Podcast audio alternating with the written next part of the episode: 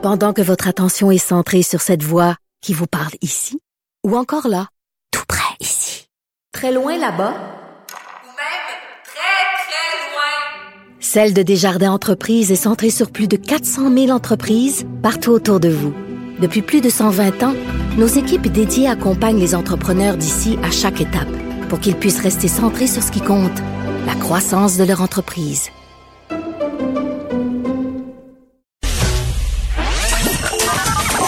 Jean-François Barry. Pour nous rejoindre en studio, 187 Cube Radio. 1877 827 2346. On va un peu poursuivre la discussion entamée avec Olivier Primo à propos des salles euh, de spectacle et euh, autres lieux, lieux de culte, etc., qui passent à 250 personnes. On, on passe de 50 à 250. C'est quand même une grosse hausse. Est-ce que ça fait le bonheur des salles de spectacle?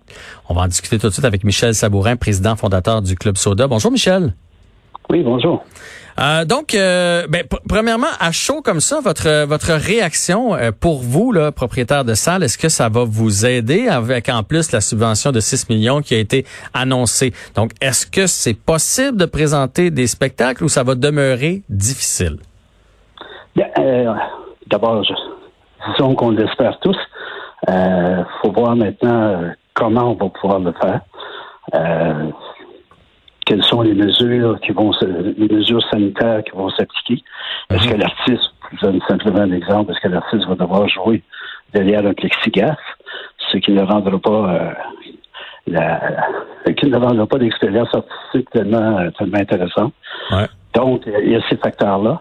Notre modèle euh, d'affaires, euh, nous, on, loue, on loue nos salles à Montréal et à Québec. Euh, contrairement aux salles en région qui sont elles-mêmes diffuseurs. Nous, les salles sont louées aux producteurs de spectacles qui, euh, déterminent euh, la capacité à laquelle ils peuvent faire leur spectacle, le prix du billet et qui prennent, qui, retirent les recettes de, billetterie. Est-ce qu'à 250, un producteur va juger qu'il peut atteindre un seuil de rentabilité? De façon générale, dans une salle pour donner l'exemple du Club Soda, dans une salle comme le Club Soda, euh, qui, a trois jauges différentes. On a une jauge cabaret à 530, une euh, demi-assise à 720 et une parterre des debout à 930, à 950. Mm-hmm. Alors, est-ce que euh, D'abord, est-ce qu'on va pouvoir physiquement entrer 250 personnes? C'est loin. À un mètre et demi, parce que ça va être ça la, la consigne, si j'ai bien vu, donc à un mètre et demi dans les salles? Alors, on est peut-être en réalité à 220, 230. Ça reste à voir, puis à, connaître comme faut quelles seront, lors d'une éventuelle réouverture, quelles seront les règles qui vont s'appliquer. Admettons qu'on parle du mois d'octobre. Oui. Euh, parce qu'on on ne fait pas une programmation. Actuellement, tout est sur la glace ou tout est annulé. Alors, on ne fait pas une programmation en un mois. Là. Oublions ça. Donc, euh, moi, je présume, je dans, mon esprit, je, vois la mi-octobre. Euh, est-ce que quelles seront quelles seront les mesures de distanciation à ce moment-là? Est-ce qu'on va retourner en arrière? Est-ce qu'on va aller en avant? On ne sait pas. Donc, c'est extrêmement difficile pour un producteur actuellement de dire ben moi, je vais louer une salle pour 250 personnes, puis je vais essayer de faire mes frais. C'est énormément de risques, dans le fond, pour les producteurs, les promoteurs. C'est exactement ce qu'Olivier Primo nous disait. Il dit, moi, je, moi, je suis pas intéressé. Trop, beaucoup trop de risques de m'aventurer dans une location de salle, mettons, pour la, fin octobre, début novembre, en sachant pas si je vais vendre des billets, combien de monde va être dans la salle, etc. Ben, c'est tout ça.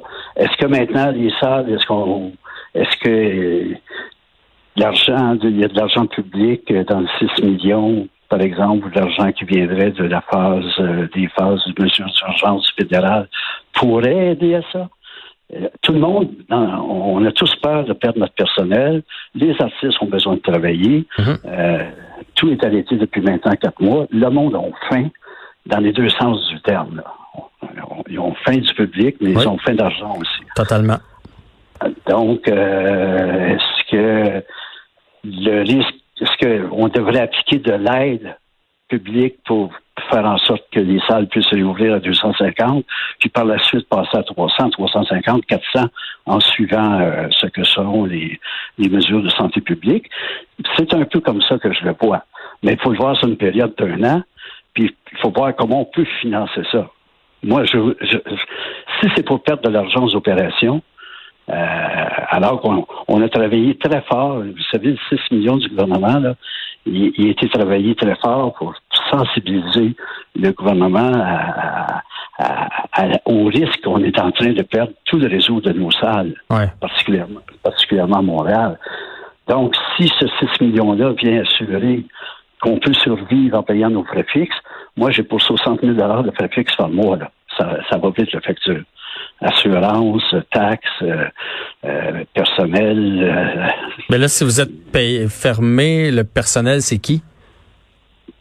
Ben, euh, il y a du personnel essentiel. On, on a encore en circulation, par exemple, euh, près de 500 000 en billetterie.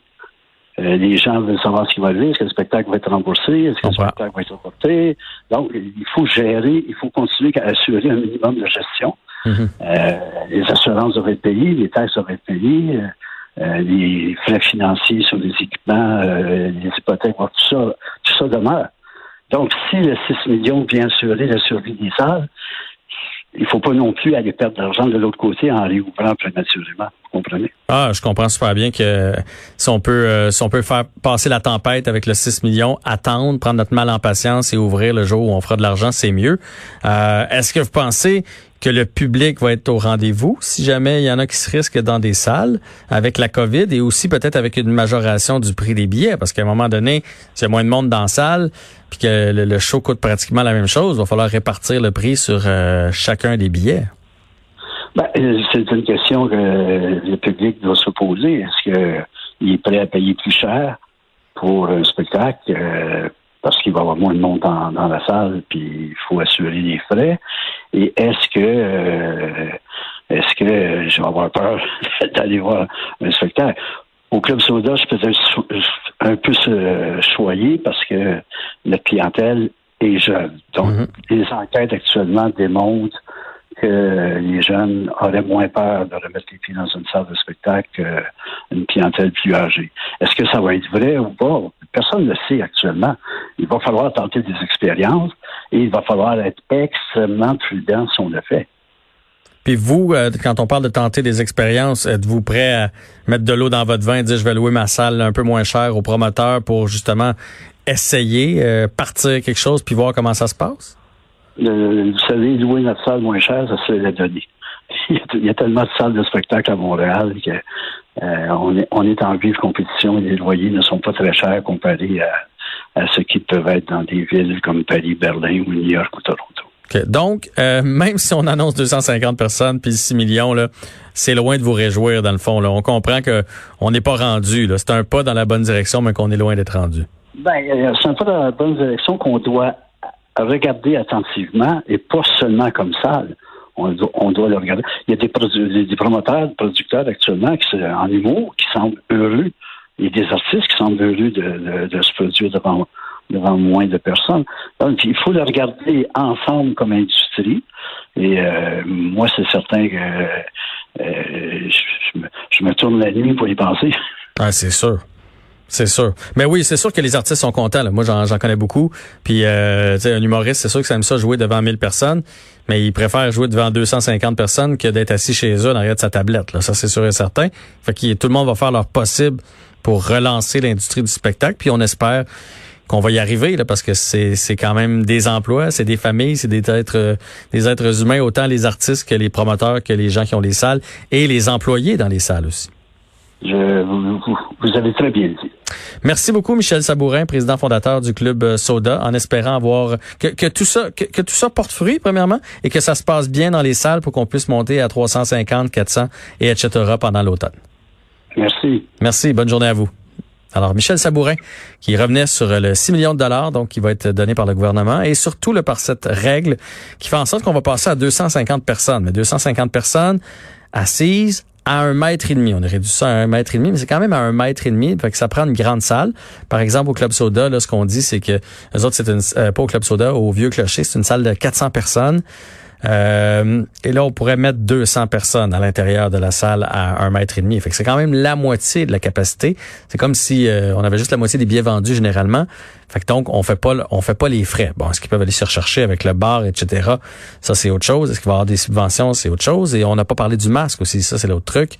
Est-ce qu'on va devoir avoir le masque? Est-ce que les artistes vont devoir être derrière un plexiglas? Et si c'est le cas, ben est-ce que ça enlève un petit peu un show d'humour avec le masque dans le visage quand on rit? Est-ce que c'est aussi agréable?